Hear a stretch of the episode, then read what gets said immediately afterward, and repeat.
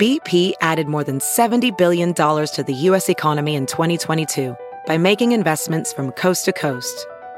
Investments like building charging hubs for fleets of electric buses in California and starting up new infrastructure in the Gulf of Mexico. It's and, not or. See what doing both means for energy nationwide at bp.com slash investing in America.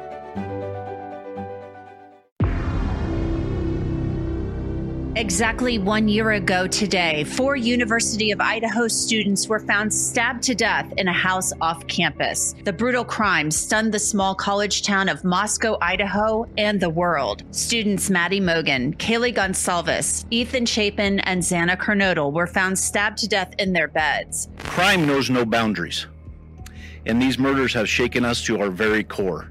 Six weeks later, police announced the arrest of Bryan Kohberger, a 28 year old PhD student studying criminology at Washington State University, just 10 miles away. Police say DNA on a knife sheath found next to Mogen's body links Kohberger to the crimes. Koberger faces the possibility of the death penalty if convicted. A trial date has not yet been set. One year later, there are still so many questions, and no one has more questions than the families of Kaylee, Maddie, Ethan, and Xana. NewsNation's Brian Entin spoke with Kaylee's parents on Banfield. I've only been up to Kaylee's room. I mean, it's right up there, right at the top of the stairs. I've only been up there twice. And neither time was for any amount of time. It was like in and out. Oops, oops, in and out. That's all we have. Students at the University of Idaho want to focus on healing. They're leading a vigil Monday night on campus, and we'll have that for you on the next Crime Fix. I'm Angenette Levy, and this is Crime Fix. In California, another gruesome murder case where a man faces charges after a torso is found in a dumpster and the man's wife and in laws are missing. Sam Haskell IV is being held on a $2 million bond on suspicion of murder. Police got a call last week that body parts were in a bag outside of Haskell's house. By the time they got there, though, those bags were gone. Then a homeless man found a torso in a bag in a dumpster. Police are looking for Haskell's wife, Mei Haskell. They fear the torso in the dumpster could be hers. They're also looking for a white Volkswagen Tiguan and a white Nissan Pathfinder similar to these. Anyone with information can call Los Angeles police. Another case involving body parts, but this time they're not human. Police actually think someone is torturing animals and sacrificing them. Authorities in Suffolk County, New York are trying to find the person responsible for cutting the heads off of chickens, a dove, and a rooster, and dumping them in cemeteries.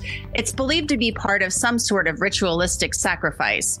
The chief of police calls the killings barbaric. People walking in the area have found bags containing the animals' remains as well as candles and food on multiple occasions at different cemeteries over the last few weeks. The police chief says the person doing this is torturing animals, and the Suffolk SPCA is offering a $2,000 reward for information that leads to an arrest. West of Suffolk County in the Big Apple, the FBI reportedly seized the mayor's cell phones and tablet as part of a public corruption investigation. CNN says the feds are looking into Mayor Eric Adams' campaign fundraising and whether money from overseas was funneled into his run for mayor of the nation's largest city. Adams is a former police officer. He said he has nothing to hide and would continue to cooperate with the probe. Another case involving a politician, but in this one, a man is accused of threatening to shoot a congresswoman in the head. You don't think you're gonna get payback? Sean Patrick Cirillo is accused of using his phone to threaten Republican Marjorie Taylor Greene. Greene praised law enforcement for their quick response to the threat on her life. Welding instructor Alex DeClaire knows VR training platforms like Forge FX help students master their skills. There's a big learning curve with welding. Virtual reality simulates that exact muscle memory that they need. Learn more at meta.com slash metaverse impact. In Las Vegas, police are searching for a group of teens who beat a high school student who later died, and the entire beating was caught on camera. Jonathan Lewis's father told the Las Vegas Review Journal that his son was taken off life support last Friday and passed away. He said his son was standing up for a smaller friend on November 1st when a group attacked him outside of Rancho High School.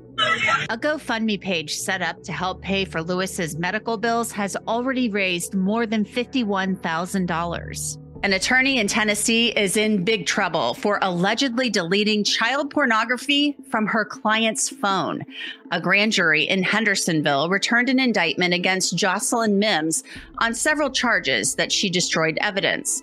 Mims started working for the client who faces several felony charges in 2021. Mims faces charges of tampering with evidence, false reports to an officer, and intentionally failing to report child sex abuse. And it turns out this isn't Mims's first run in with police. She was disbarred in 2008 after police say she had an affair with a client and conspired with him and his mother to smuggle drugs into a jail. She pleaded guilty and had her license reinstated in May of 2017. Another child porn arrest, this one in New Jersey, and the suspect is a teacher's aide. 47 year old Ryan Johnson is facing five total charges after he allegedly shared sexually explicit images with two minors on Snapchat over the summer. Johnson was a teacher's aide at Cumberland Regional High School in Cumberland County during the last school year. However, he did not work at the school when the alleged crimes occurred. Johnson also allegedly viewed an image depicting child pornography also through the Snapchat app. And this one is pretty unbelievable. A woman in Kentucky who just days ago posted photos of herself and her two children in Halloween costumes is now accused of killing both of them. 32 year old Tiffany Lucas is charged with murder and is being held on a $2 million bond. According to the Bullitt County Sheriff's Office outside of Louisville, a neighbor found Lucas in their driveway, then went into the home to find the two boys who are just six and nine years old with gunshot wounds. A deputy told Law and Crime Sidebar podcast the injuries the children had were not survivable. So far, a motive is not known, but Lucas is the only suspect. We move now to Texas, where another mom is accused of murdering her own children. Authorities in Amarillo say Angel Lynn Varner killed her baby during the night one week ago, threw his body on the floor, and went back to sleep. When the 20 year old mother woke up, she started a GoFundMe to raise money for the seven month old's funeral and cremation. After an autopsy showed baby Jackson died from blunt force trauma, Police interviewed Varner, who admitted she had been violent with the baby multiple times that night. GoFundMe removed the fundraiser from its platform, and Varner is now charged with murder. Another parent accused of terrorizing his own family. This man is Mohammed Mondel. Police in Indiana say the 45 year old father shot his wife seven times in front of their two young children. According to the probable cause affidavit, Mondell and his wife Stacy were on their way to a J.C. Penney store to take family photos last week when an argument started in the car. The couple's two-month-old and one-year-old were in the back seat.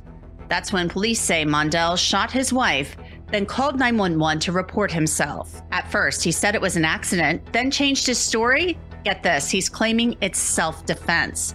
Mohammed Mondel is being held at the Dearborn County Law Enforcement Center and has a court appearance scheduled for later this week. Another suspect who likely can't claim self defense is an 18 year old in Sebastian, Florida. Police were called to an apartment complex after reports of a disturbance between brothers over a PlayStation.